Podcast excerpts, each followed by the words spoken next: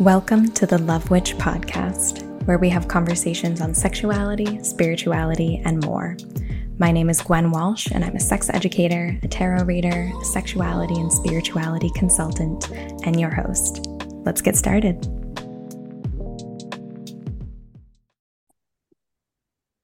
All right. Hello, everyone. We are back finally after a, long grad school hiatus to the Love Witch podcast.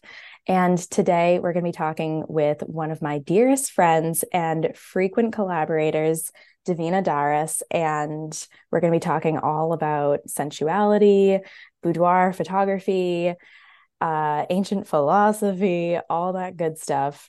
So, Davina and I always joke that we are the best people in the world to eavesdrop on. We will go out to dinner and drinks all the time and just talk about creativity and sensuality and eroticism and philosophy and all of these different things. And we always say, or at least I always say, that we should record ourselves so that people can listen in on our conversations. So, at long last, we are finally capturing one of our conversations. So, hopefully, it's a good one and you all enjoy it.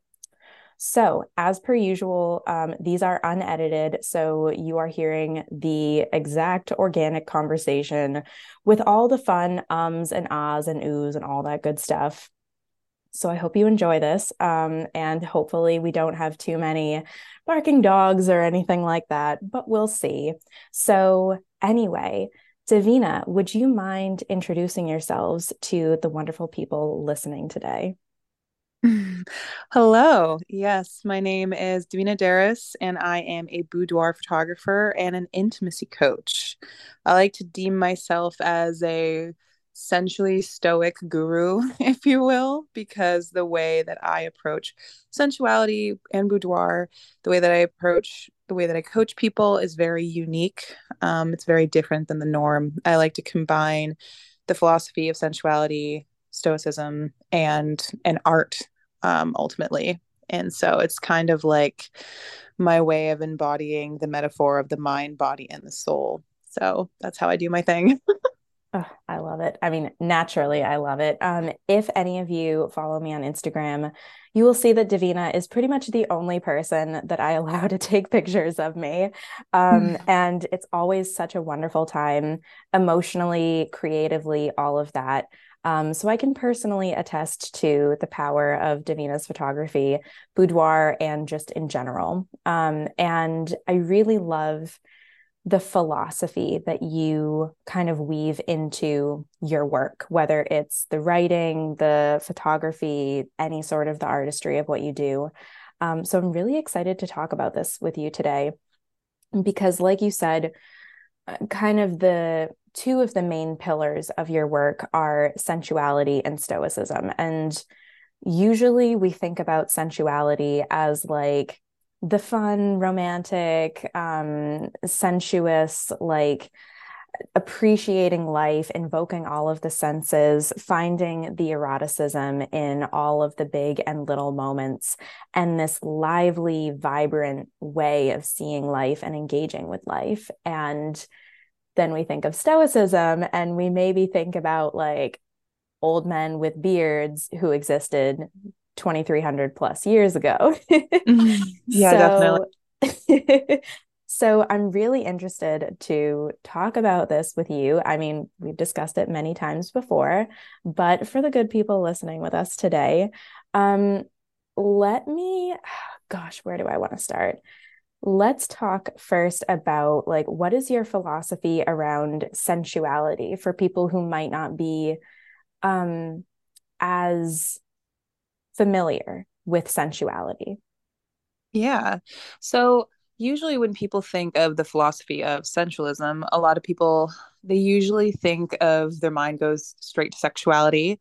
They think of pleasure, most people think that that's someone who is constantly chasing pleasure in some type of form. And even though sensuality is very pleasurable, to me, sensuality is the ultimate way to be grounded in your body because it's so much more than anything primal, I guess. Like, it's not really about the lust aspect, it's really about like being present and being centered and really enjoying everything that you're experiencing whether it is something related to again sexuality or it's it's perfumes it's the way you wear something like the fabric on your skin or it's it's being outside in nature it's the way you feel um, like the water on your skin if you're to go into the ocean or when you're hiking the way you feel like the rocks beneath you. To me sensuality is again it's just like the ultimate way to really be in your body and that was it was something for me that I just found so incredibly healing because it felt like I was being present with no one other than myself. And it truly feels like just such a gift to you. And it also makes you feel connected to what's around you. And I think it's just to live with the intention of, you know, enjoying your surroundings and to really like dive deep into the things that you do and that you're passionate about. It's so much more than anything surface level. Mm, amazing. Yeah. And and I I love how you speak about sensuality as and sensualism as this appreciation for um, as Sabrina Claudio says, the subtle things in life and yes, how exactly. yeah, and how it's not just about um, the hyper sensational stuff that we maybe see in marketing or a traditional erotic film or anything like that.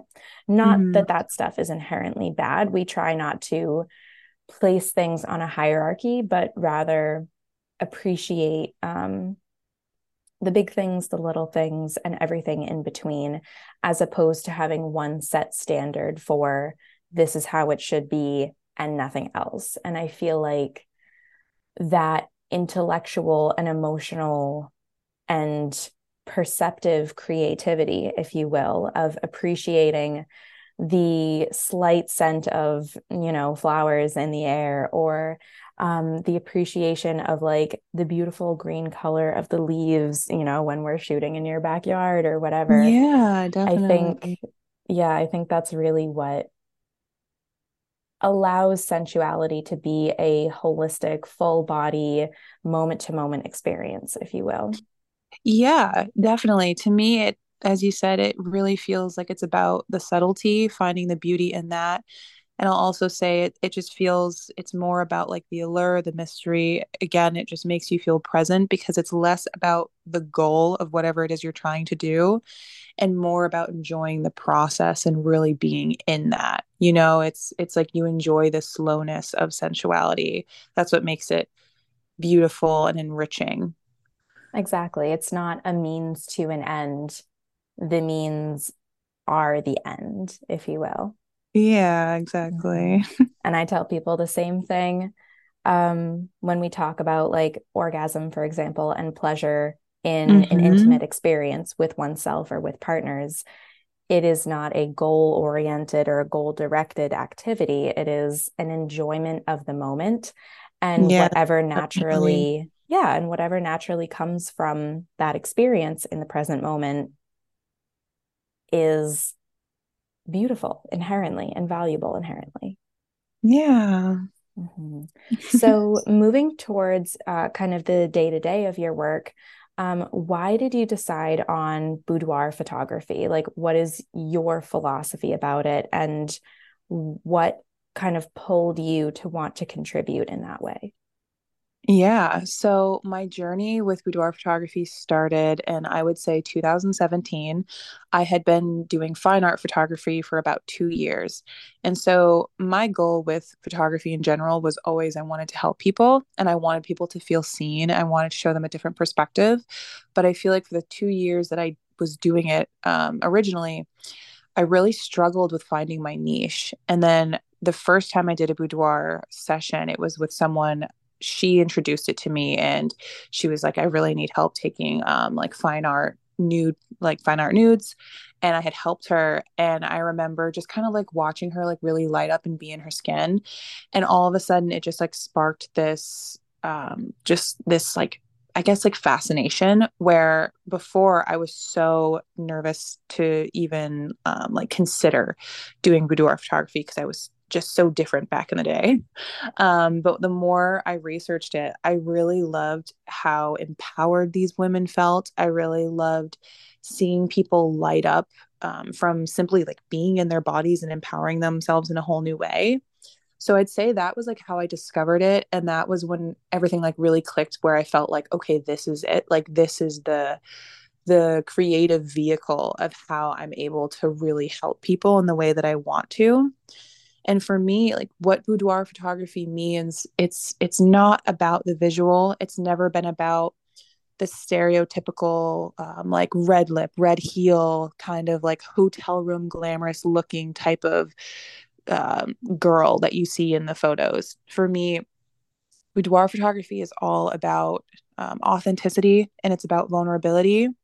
And to me, nudity, for example, is a symbolism of that. So to me, like boudoir photography, for what it truly is at its core, it feels like like the catalyst towards again helping you connect with your most deep rooted self because when you're able to be you know naked with no one other than yourself that's when you're really able to find self acceptance it's like being able to face that that fear and discovering that it wasn't as scary as it was in your head. Um, kind of like when people say if you're nervous and you're speaking in a room full of people they say imagine everyone else naked. But i feel like when it's reversed and you're the person who is naked with just yourself and you're okay with that that is like the ultimate way to really loving and seeing yourself. And boudoir photography has just it's just like opened my eyes in a whole new way of not only how I see other people, but how I see myself. And I feel like it's just enabled such genuine and wonderful connections. And I just love how happy it's made people and seeing people walk away and feeling like they've almost like entered a new relationship with themselves. that is so beautiful. And I love how you speak about the the symbolic act of being nude and it of course mm-hmm. makes me think about like my own personal library of meaning with like nudity in the tarot whenever there is a nude figure in the tarot it represents an honesty, an openness, a vulnerability with the self. Like the first yeah. figures that come to mind are like the lovers and the star. And both of those indicate, like the lovers indicates a merging of the different facets of the self and a union with the self that you might not have otherwise found and a sense yeah. of union yeah with your purpose and the star is of course like literally being the star in your own life and also this honesty with yourself of what are the ways in which I want to contribute to myself and to my world? And mm-hmm. what are my values? Like what are the values driving that? And it just makes me think about how like there's so many ways that we can symbolically clothe or cover ourselves if you will or hide behind various things whether it's status symbols like oh i'm a ceo and like that's my source of power as opposed to like i am who i am and that's my source of power. Or whether it's like hiding behind things like oh i have this amount of wealth. I have this job title. I have this you know uh social connection or whatever. Or whether it's kind of covering or concealing ourselves through experiences like numbing ourselves with various substances like mm-hmm. people talk about alcohol as like liquid courage or liquid confidence of like oh i can only perform this way or enjoy this experience if i am altered in some way with a substance and so thinking about physical and metaphorical nudity as just having the raw experience of life of ourselves without anything to conceal or contort that it it yeah. can be a very scary thing for people but when you are able to spend time with yourself just present with yourself present in your own mind without anything altering that that is such a beautiful thing when you're like, wow, I can be in my own head, in my own world, in my own self and enjoy that. That is yeah. that kind of piece is I think what we're all really reaching for and we're not necessarily going to find it by buying the newest skincare product or joining the latest wellness trend. It's more like when you can just find that in the raw, real, organic experience of yourself. That's all you yeah. need. yeah, definitely. You described it beautifully, And as always. Um, Thank you. But, but yeah, it's just about, you know, looking inward versus looking outward. And I just think in a lot of, you know, the industry of boudoir photography, a lot of it is kind of like playing dress up, mm. which is fine. There's nothing wrong with that. But I think that the reward is greater when, again, you're really eh, like embracing the rawness of that vulnerability and really looking at yourself for who you are. So it's just, it's a very different outcome because I feel like a lot of the times when women feel like they're playing dress up, it's like more glamour oriented. It's almost like it's fun for a moment, but then as soon as you know you walk out of the studio, you take everything off, you just feel like a different person. So I don't know. I think that when you have the experience of it happening in its most organic state, that stays with you. That's an experience that you'll remember. And I think that it will like follow you into other parts of your life because you'll remember what you did for yourself.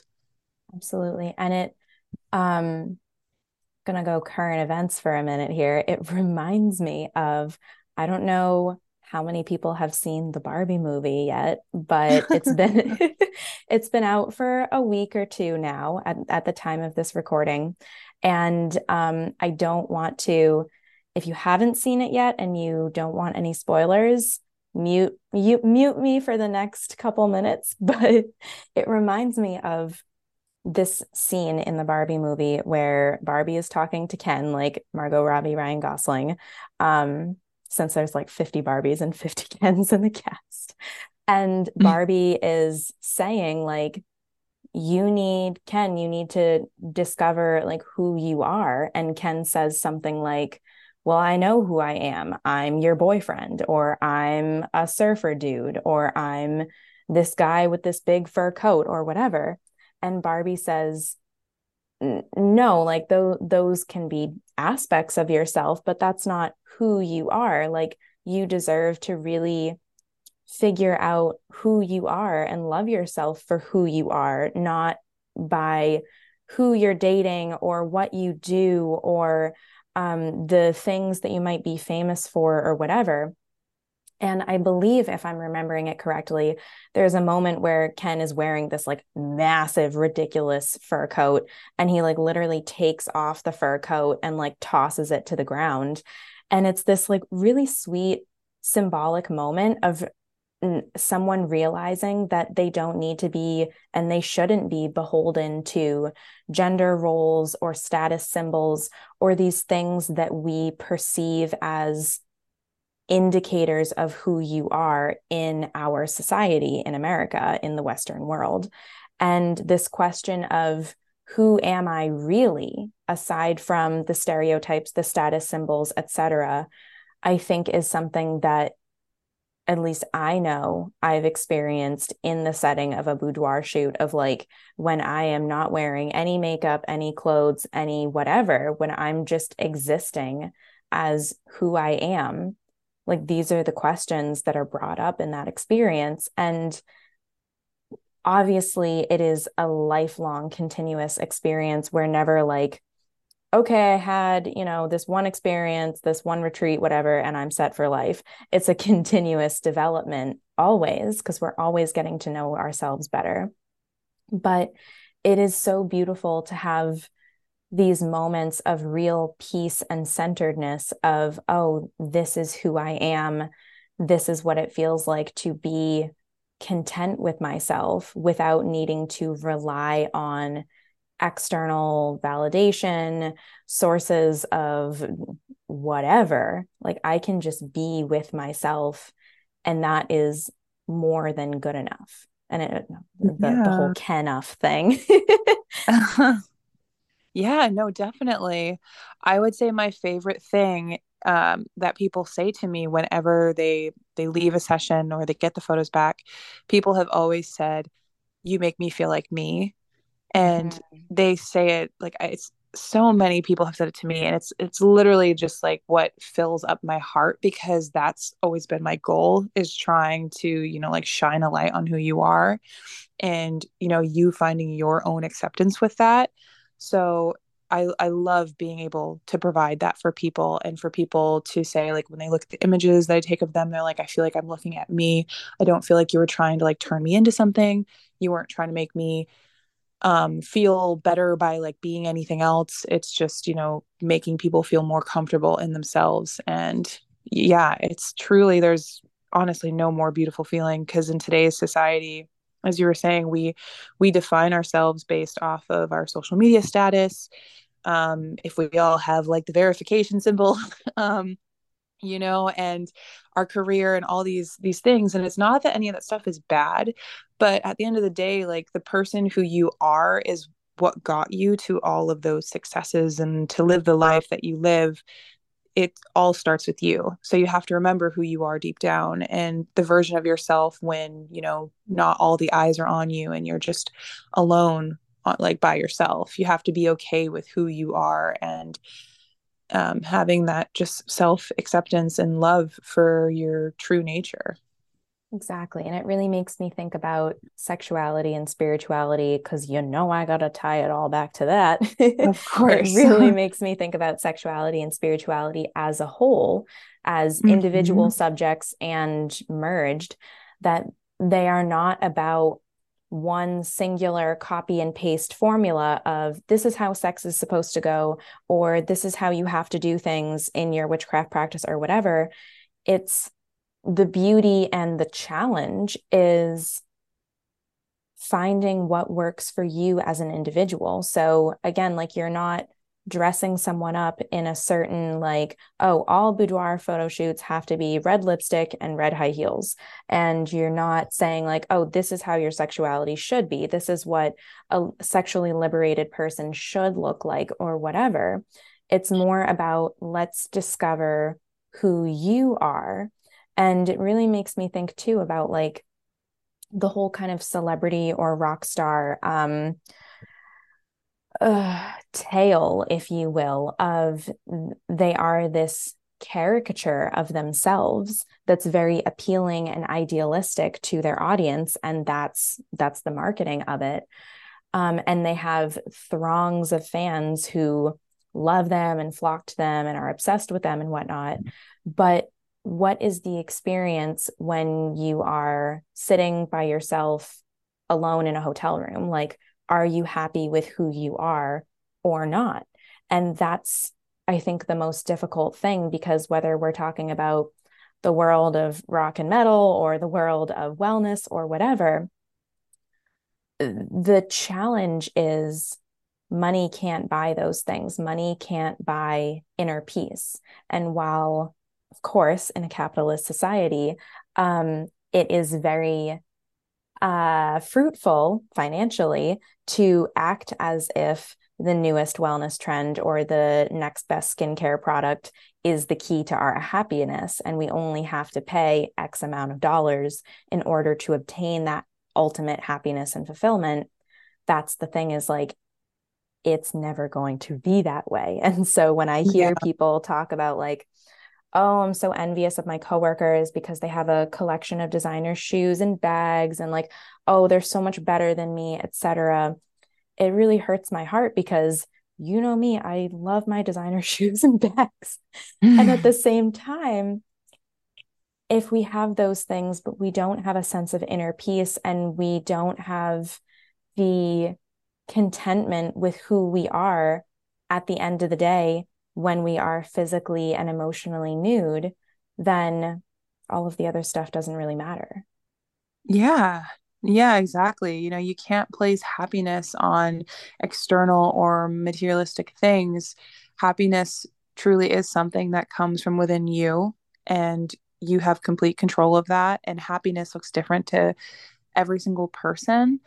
But it's you know going back to to what i said prior of the little things are the big things you know and i just think that when you place your happiness on things of you know fashion and money and eh, all of that to me you're putting your happiness in this box and it's it's almost like your amount of happiness that you have in yourself is based off of like what people perceive of you because all those other things they're very flashy things you know?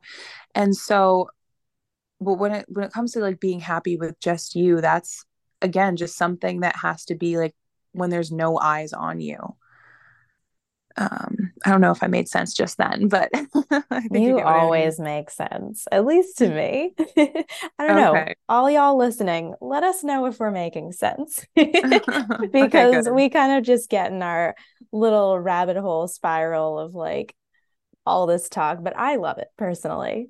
Yeah. So let's see. Um i want to ask you too this is a big question um so feel free to answer it in parts but Um, how did you discover sensualism, stoicism, boudoir, like all separately? Like, what do each of those things mean to you? And collectively, like, how do they go hand in hand? How did you kind of piece together this beautiful mosaic of like ancient Roman old man philosophy and um, sensual, infinite, like all of that stuff? Yeah. Okay, so it's it was a bit of a journey, not to lie. I feel like I discovered all of this in the midst of my early 20s, which was a very interesting time as it is for every early 20 something year old. so I just I discussed already how I discovered boudoir photography. That was in its own way. How I discovered sensualism, however, um, when I was about 20, about to be 21, I had gone through like a really bad breakup. I was really sad. I was feeling really distraught and disconnected. And I was trying to find ways to connect with myself again. And I would say for the bulk of my life, like when I was a child, I was I was pretty sensual and pretty tactile. But then there was just stuff that happened that made me kind of like lose touch with my body. So after this relationship, when I was 21, I was like, I really want to get that part of myself back. But I was feeling lost on how to do that. And that's what I think a lot of women struggle with specifically um, so it's it's a big thing but what really got me into it is that i read this amazing book that i've talked about so many times um, pussy a reclamation by regina thomashauer that book oh my god it changed my life to for the lack of better words. And it really was this this moment. It's like i had this epiphany where I realized that the woman of my dreams was something that resi- resided in me. I didn't have to keep like looking at all these other women and thinking like I want to be like them. I want to be this way or this is what beauty looks like blah blah blah. And I started to really like I started to really spend a lot of time with myself, but I was fixated on pleasure. I spent like a solid 3 to 4 months doing all of like the research that I could in terms of sexuality, but then also in terms of things like fashion and makeup. And it was kind of like I was like reconnecting with my inner child, and sensuality was just like this game of play. This, I don't know if that made sense, this game of play for me. Absolutely. um, and I was just really like immersing myself in it as crazy as it sounds i like went off social media for a few months. I wasn't talking to many people. I was kind of just fixated on sensuality as a philosophy and i was just like reading all these books and doing all this research and really just prioritizing myself in this manner. And then i feel like that kind of just it almost like took over my world and i wanted to live more sensually and passionately because prior to that, I lived in a way where I felt so disconnected from my body and from that part of myself that once I had found it again, it just kind of like took over. Um, and so that was like how I discovered sensuality. Again, the book Pussy, a Reclamation, everyone needs to read it it applies to every woman ever whether you are like a teenager learning about your body or you're in your like 20s 30s and you're you're going through life and going through a breakup or if you're going through a midlife crisis it applies to absolutely everyone. It's amazing. Um, so that was for sensuality. And i would say for stoicism um, I discovered Stoicism in November of 2021 and how I discovered that again, I was going through a difficult time. I feel like I've discovered all of these beautiful elements when I was experiencing some type of turbulence and i i don't know i think you always find the most beautiful things when when you really need them and i was in this place where i had turned 24 i think it was and i really wanted to reconnect with like my um, inner masculinity. But when i say that i don't mean gender. I'm mostly talking spirituality like the how we all have a yin and a yang. And I wanted to be like more career focused. I wanted to be more ambitious, but I felt so defeated due to stuff that was happening in my personal life. And like I couldn't, you know, control how other people were perceiving me or talking about me whatever. And Stoicism is just this beautiful philosophy that has been around for like thousands of years. The, you know, like ancient Romans used to use it and like amazing like like uh, just like emperors back in the day was an, an incredible philosophy that applied to everyone whether you were you know a king or you were a slave anyone can practice stoicism and that's the beauty of it and i think when a lot of people think about it they're like oh someone who is cold doesn't feel anything you know like a macho man who just has no spirit but that's not the case. Like the beautiful thing about Stoicism is that it gives you the ability to focus on the things in your life that you can control, which ultimately is you, how you process things, how you respond, how you go about your actions. But it teaches you to let go of the things that are entirely outside your control. And that is anything external, like other people and, you know, really terrible events that can happen in this world. It doesn't mean that you don't care about them, but again, it really focuses on what you do about the experiences that happen in your life and how you endure them and like building resilience. But it really does encourage you to still keep your humility and your passion. It, it doesn't, you know, tell you to be void of feeling. Um, and when I had discovered it, I just, again, read so many so many books on it and was consumed by it. And I felt like it brought me into this whole new state of being mentally. Um, and that's why when I've used the metaphor before of like mind, body, and soul, I feel like sensualism is the way to connect with the body, stoicism is the way to connect with the mind. And you know, boudoir art in general is a huge way to connect with your soul, you know? Absolutely. Um, and so I found all these things separately, but then I reached a point in my life where like I felt like I had been on this journey with myself assembling all these tools and then I was finally able to put them together in a way that could help people. Um, and and that's really like how I discovered those things and I just kind of like merged them and that's how I I give back and even through like my coaching I feel like I use the philosophy of stoicism significantly in that and that is very very helpful to people because again it it um, helps them learn how to like center themselves and focus entirely on themselves and how they respond to the world at large and how they view themselves too. Absolutely and it makes me think about like a couple things it makes me think about like the the balance of the two like i i think about like getting personal for a minute, my own astrology chart, my Venus is opposed to my Saturn, um, or in opposition to, or however you say that. And it makes me think about like the embodiment of how I feel those things. Like I feel emotions so deeply and profoundly, and I love that about myself. And mm-hmm. it's also really important for me to have boundaries and limits and like um to understand the art of restraint, if you will, um, mm-hmm. so that I don't get lost in that. And it makes me think also about going back. Is there an echo, by the way? Uh, no, not on my end. Okay, good. Um, hopefully there's no echo for all of y'all listening. If there is, I am so sorry.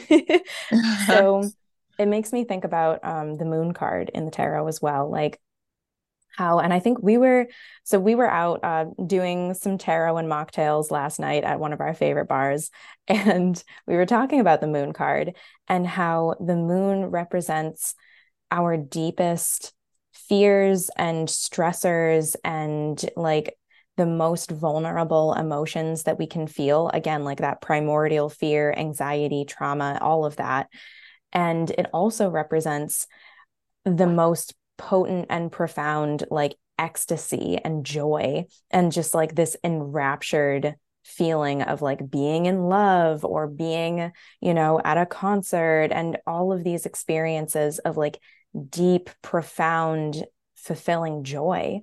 And the moon holds all of those things and everything in between. And if you look at the traditional imagery of the moon card on the Rider Waite or Smith Waite decks, you'll see there are these two pillars that are containing the moon and its energy because otherwise it would all just spill out and go everywhere and be overwhelming and untenable. And so we need the balance of like the sensuality, the ability to feel and experience everything fully and profoundly and beautifully. And we also need the balance of stoicism or that kind of Saturnine influence of containment and limits and restraint and discipline in order mm-hmm. to make sure that it doesn't just go everywhere and we don't get anything done. well, yes, exactly. And I think that's how a lot of people don't really understand how stoicism and sensualism can go hand in hand in hand. But to me, I think it just is the perfect representation of the balance of all things because as you just said, it's almost like if we were constantly fixating on pleasure, we would lose ourselves in that and we would just be chasing a high all the time. And then in that scenario, the things that bring you joy don't really mean as much because you're chasing a feeling versus the intention of what it is you're doing. Mm-hmm. And you know, just like with stoicism, if you were too con if you were if you were too strict with your life, if you were too set in your ways and, you know, never really ventured out to try new things or never took risks, if you never were able to I don't know, make mistakes, you would never really learn. It's important to be able to enjoy life and be able to play and tap into your inner child. But it's also important that you don't get lost in that. Excuse me. Sorry. Absolutely. Yeah, no worries. And it made me think about what you said about play. So I'm taking a cognitive development class right now as part of my uh, grad program. And we actually just talked about play last week and how this class is more focused on like childhood cognitive development. Um, but they talked about play as this vital aspect of learning. And of course, like we're always growing and developing. Like, yeah, our brains are like part of our brains are technically developed by like 25, which we also talked about last night, but we're never done growing and developing. And so yeah, play is this, yeah, play is this lifelong vital aspect of development and learning because it is this self-directed unstructured interaction with ourselves and the world and play allows us to develop our values, our beliefs, um, skills like problem solving and intuition. Um, and that is a, again, consistently developing thing. And so it is, I would argue, absolutely vital to integrate play into our lives no matter what our age. So I think that's really important. And if we think about intimacy as real, true connection with ourselves and with others, definitions wise, they're not so different. Yeah, no, yeah, definitely. And it also makes me think about like, again, going back to kind of like weaving my own work into this with the whole love witch thing. Whenever I teach classes on this, I talk about how being a love witch and all of that and like the fun exciting um, kind of dreaming up of what that archetype or aspect of your personality is for you it's not about copying and pasting one archetype like oh here's how to be like marilyn monroe or here's how to be like elizabeth warren or elaine parks or whatever um, did i just say elizabeth warren i meant elizabeth taylor It's okay. Elizabeth Warren could also be a love witch. Nevertheless, she persisted and you know, also did I after making that level of a fumble. This is why we don't edit it because y'all deserve to hear me calling Elizabeth Warren a love witch. So carry that with you for the rest of your life. oh gosh. Anyway.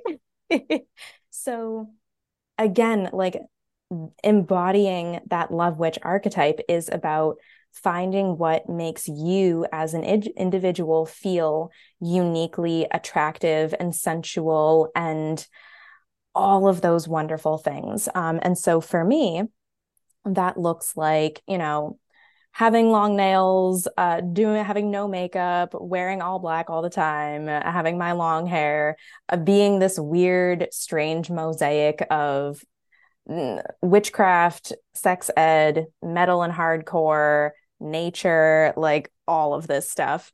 And yeah. I love it. And so I wanted to ask you, Davina, like, what is that for you? And I I know I didn't like mm. plan on asking you this question, but like oh, when okay. I surprise, when I talk about like, you know, this kind of like sensualist, like love witch archetype, like things that make you feel uniquely powerful, attractive, magnetic, all of those things. Like, what comes to mind for you? Whether it's like aspects of yourself or like routines and regimens and practices, like, what comes mm-hmm. up? Well, the first the first thought because when you were talking about archetypes, so going to like the tarot deck, the two cards that I always say I feel like are like the closest to like me and my soul I always think of, well, not two, three, excuse me. I think of the Queen of Wands ultimately. Mm. I'm like, mm. yes, that is 100% me. Very like, not only confident, but can be quite, kind of loud. I'm a Leo rising, so I'm a little bit theatrical. I get very sassy from time to time.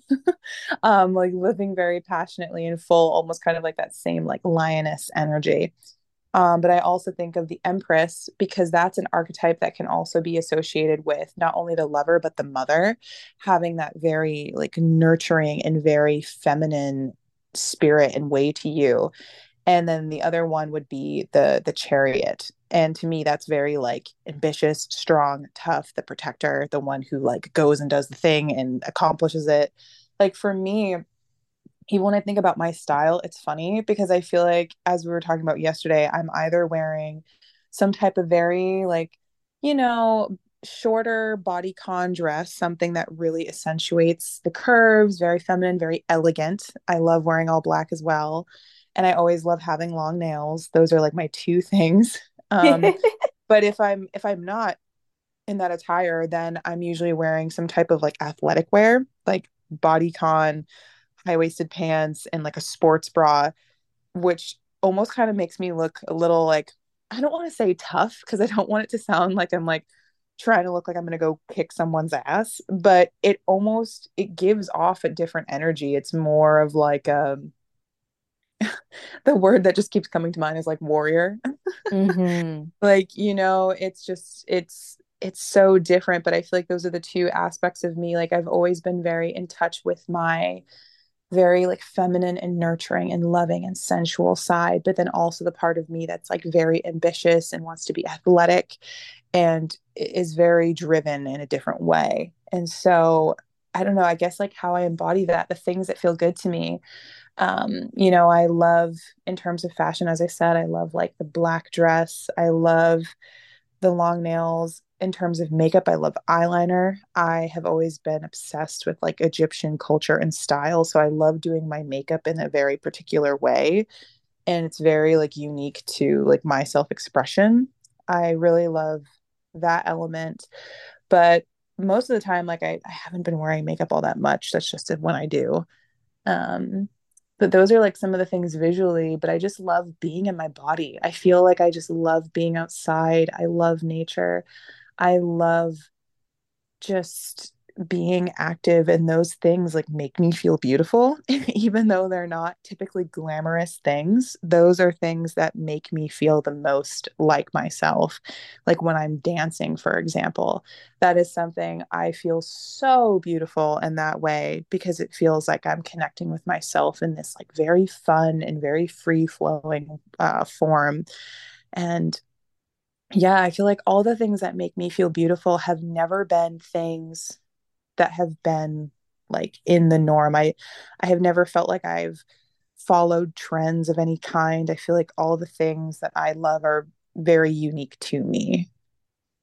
Absolutely. And and I love that you emphasize that it's not so much about like how is this going to look how is this going to mm-hmm. appear um, yeah how no. is this going to be perceived on social media or whatever it's more about mm-hmm. like that real raw experience and allowing yourself to be multifaceted it, it makes me think mm-hmm. about like and just allowing yourself to be yourself like we are not even though so many people are becoming a brand or have made themselves into a brand, myself included. I am not absolved from this. My mm-hmm. business is me. I am the brand. And at the same, same. time, exactly. And at the same time, I would like to think of myself as being authentic. Like one of my friends asked me a few weeks ago, like, are you worried when you go out about people running into you? And like, seeing like the real you and i was like i'm actually like not to sound conceited but like i'm actually not you know like i am who i am. I don't try to be a different person. I was like hanging out getting my hair done and my hairstylist lady was like yeah like you are exactly the same in real life as you are on social media. Like there's no difference. Yeah. and that and is the biggest amazing. compliment. Yeah. Yeah exactly. I think because that is the biggest compliment because so many of us we are so consumed by our brand or our image that we live in fear of doing something as simple as going to the grocery store and being seen and it's mm-hmm. it's such a poor way to live. It's just like that's how celebrities feel in hollywood you know? Feeling like you the second you step out of your house like you have all these eyes on you and it's it's just not it's not a genuine way to live it's not a happy way. So when you're able to have your brand or you know your your public image be you that is just the best way to be and i also think that that sh- like people can really see who you are and how happy you are when you live like that because again you're living authentically so, exactly. and that I feel like is way more attractive than anything else because people can really be like, wow, you're so like happy with yourself, you know? You're not putting on a mask for anyone and you're not putting on a mask for yourself. You're exactly. just you're just you. And in in our society, so many of us mask. And especially if we have businesses and companies and stuff, oh my God, it's it's even like harder to to be a real person.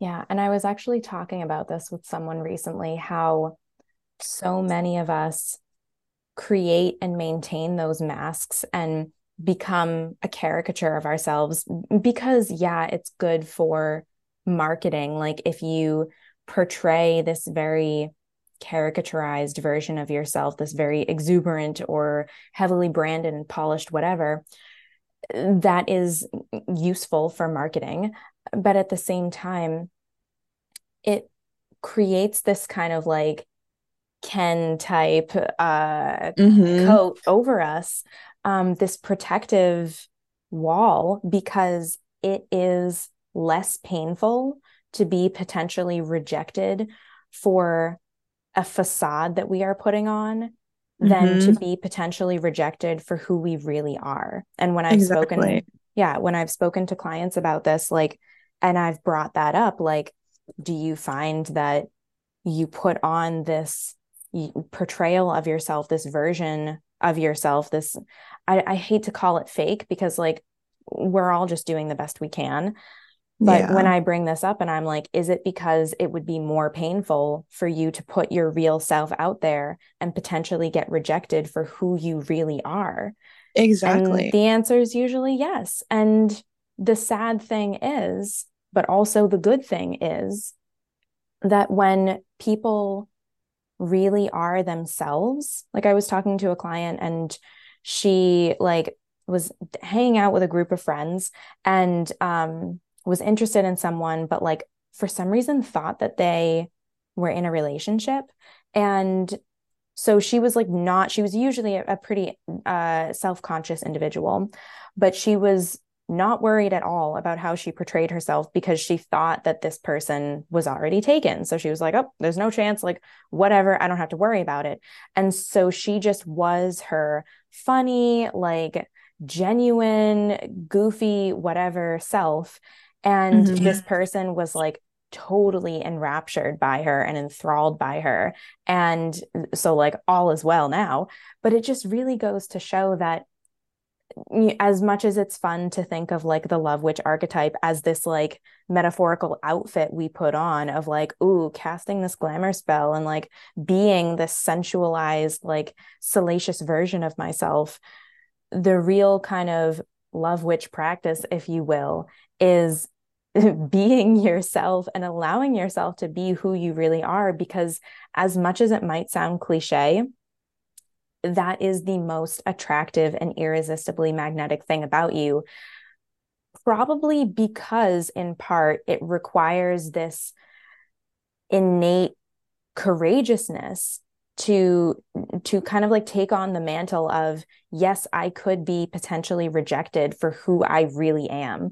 And that is a very painful and scary thing for a lot of people. And that's why a lot of people hide who they really are. And at the same yeah. time if we can take on that courage and kind of that chariot like um, warrior mentality of like i'm going to quote unquote fight or exist for what I believe to be true, what feels true for me, then we attract people who are genuinely attracted to who we are.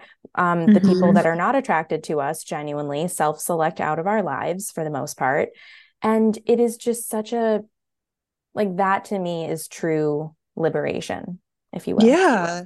Yeah, exactly. And, and that's like the whole, that's what I do with my boudoir photography, you know? I feel like that is like the core value of it. Mm-hmm. And so it's just, yeah, being Absolutely. able to just like be really real with yourself. And, um, you know, I think it all starts by not rejecting yourself. You know, I genuinely believe the more you accept who you truly are, the less you will really care about people rejecting you or saying certain things about you because they don't know the real you. Whereas if you live a life constantly masking and trying to be in this constant, you know, like state of glamour, then you're not, you're kind of living your life as a character. It's like a, a tiny extension of who you are. It's not the all encompassing.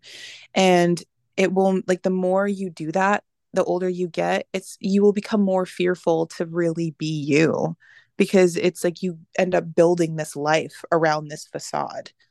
Exactly. And I I know some glamour witches and it is so profound to see those whose glamour comes from really truly being themselves mm-hmm. as opposed to and like I had one of them as a, a prior podcast guest um Gabby the stylist witch who if you're listening to this yeah. and you haven't listened to that episode I would definitely recommend giving it a listen um and she is one of these glamour witches that you can really tell that her practice is like a keystone of her practice is being who you really are as opposed to placing a facade upon yourself and mm-hmm.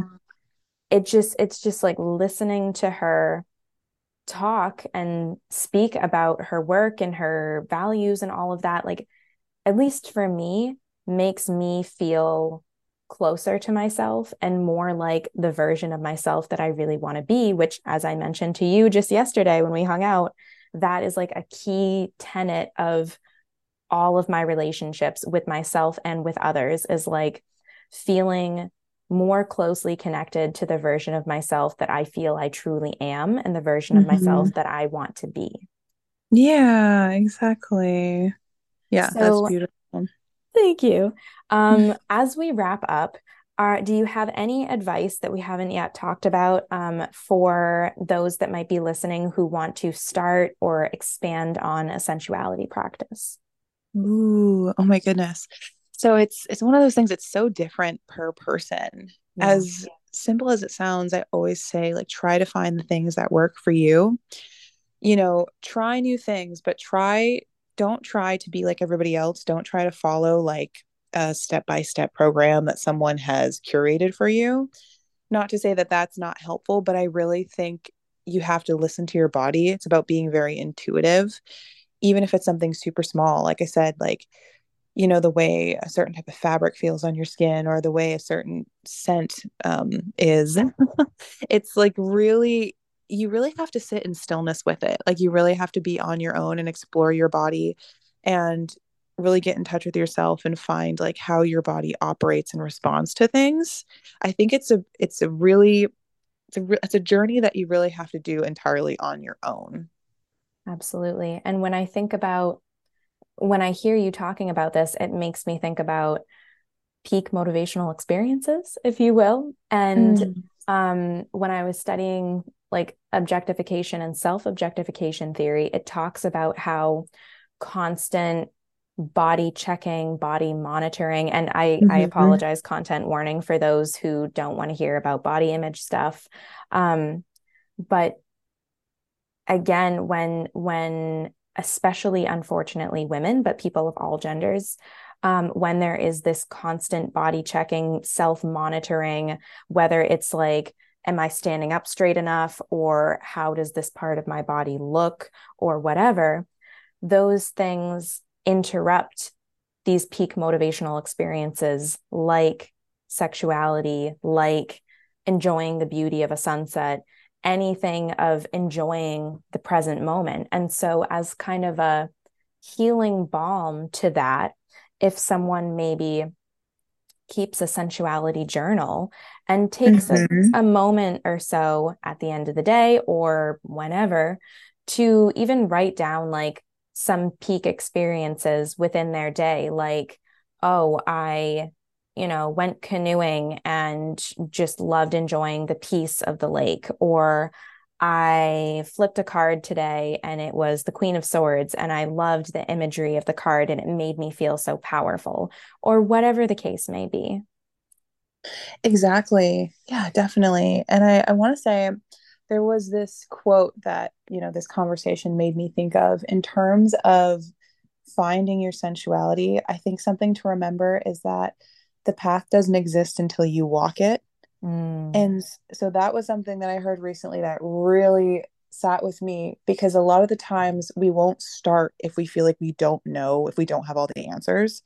But really it's about taking the first step. And the more you do it whatever that step looks like for you like you'll you'll get a natural rhythm of things and slowly but surely you know things will start to piece together it's again it's just about listening to yourself and finding out what you like even if it's something like say you go into a I don't know, a random clothing store and you discover you like a color or the way a certain fabric fits on you, or you want to put specific flowers in your room or you like a certain color on your walls. Like it's really just like going down to like the tiny details and it's something that you will only learn the more you do it. And you just you just have to like keep at it and keep exploring and make it fun you know make it something like it's about just discovering who you are and to just stay curious and don't fixate on the outcome or the goal. It's just really about being present with it and enjoying the process of discovering that part of yourself Absolutely. And it really makes me think that, like, especially in America, I feel we are very um, fixated on one size fits all and mm-hmm. these yeah. kind of, you know, this one formula will elicit the same outcome for everyone. And yeah. we cannot possibly, whether it's medical advice or psychological advice or legal advice or any type of counsel that we might be getting, we don't expect any of that to all work the same. Like, no one could um, speak one type of medical, legal, whatever advice and have it apply equally for everyone. I mean, maybe, but as a general rule, probably not. And yeah, so with, with this kind of self development stuff, we cannot expect the same advice or the same formula to work for everyone in the same way because our minds, our bodies, our souls all operate in different unique ways. And so it's kind of like it's not so much this one type of advice will work for you. It's more like about finding the things that inspire you, the pieces of advice, the pieces of philosophy, the activities, the practices, whatever that make you feel that little like, ooh, I feel, you know, yeah. a little more alive and connected mm-hmm. with myself than I did before I heard or experienced that. And that's the thing that we want to um, really enjoy and take in and encourage more of consistently. Yeah, exactly. Amazing. All right. So, as we wrap up, because I try my best to keep this at or under an hour, it's really hard, especially with you, Davina. But as we wrap up, um, how can people stay connected with you or get connected with you? And how can they work with you if they want to? Yeah. Um, well, the best way to find me, I mean, I'm on social media. I have Instagram, as does basically everyone. I'm not really on TikTok or or Twitter, unfortunately, but you know, I feel like Instagram is the best way to find me. I do have a website. My website's linked on there, davinadaras.com. That would probably be the best way to really get in touch with me because I have all my information on there. If someone want if someone wants to book something with me, everything like all the information that you need to find is there. Um, it's as simple as it sounds. It's like either social media, my website, or my email address, davinadaras at gmail.com. I'm just putting it all out there. And I, I always tell people, you know, never, never feel nervous to talk to me. I am, I feel like I'm really easy to talk to. And I always ask people when they're approaching me or when they're acquiring me, you know, to really tell me like where they are on their journey, how I can best be of service to them. Um, and yeah, and I have like the way that I do things, I do a consultation with everyone first. So you can really, you know, get to know me on a personal level. I like my methods to be as human as possible. I never want people to feel like they can't work with me because they don't look a certain way or, or anything of that manner. This, my entire process is always about the person. And you know sounds so simple but i'm like just talk to me and i'm i'm here to listen tell me who you are and your story and how i can you know best shine a light on you so it's like this whole thing is about you and and even when people see my work um going back to like what we had said before of like um just like being authentic and not in glamour mode you'll see that in my portfolio all the people I work with all look vastly different from each other. Beauty looks different to every single one of them, empowerment looks different to every single one. But the one thing that they have in common is that they're all beautiful because they are standing in their own light. So uh, I always try to tell people, I'm like, that's what this is about. You're not oh, trying to fit. So beautiful. Yeah, I'm like, you're not trying to fit a mold. You're just being you. Exactly. Oh, and that's why I adore you. Oh my gosh. Well, oh, I adore you. oh my gosh. We're to have a little wah session on the podcast. Oh my goodness. um, you know, for those of you who don't know, uh, sometimes Davina and I just stare at each other and we kind of just like cry about how much we love each other. It's fine. I know. Oh my People, gosh. They're just like, are you in love?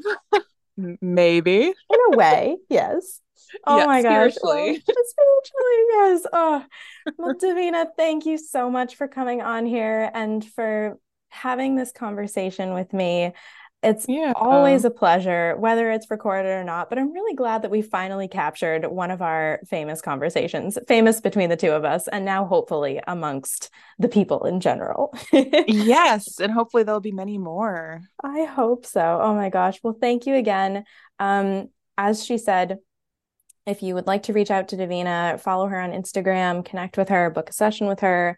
I highly recommend it. I know exactly what it's like. It's a wonderful and supportive experience. Um, and thank you again for taking the time to listen to this and for mm-hmm. navigating our always interesting, unfiltered, unedited conversations. So, mm. again, as always, if you ever have any questions, comments, feel free to reach out to me either on Instagram or at on email at gwen at gwenwalsh.com.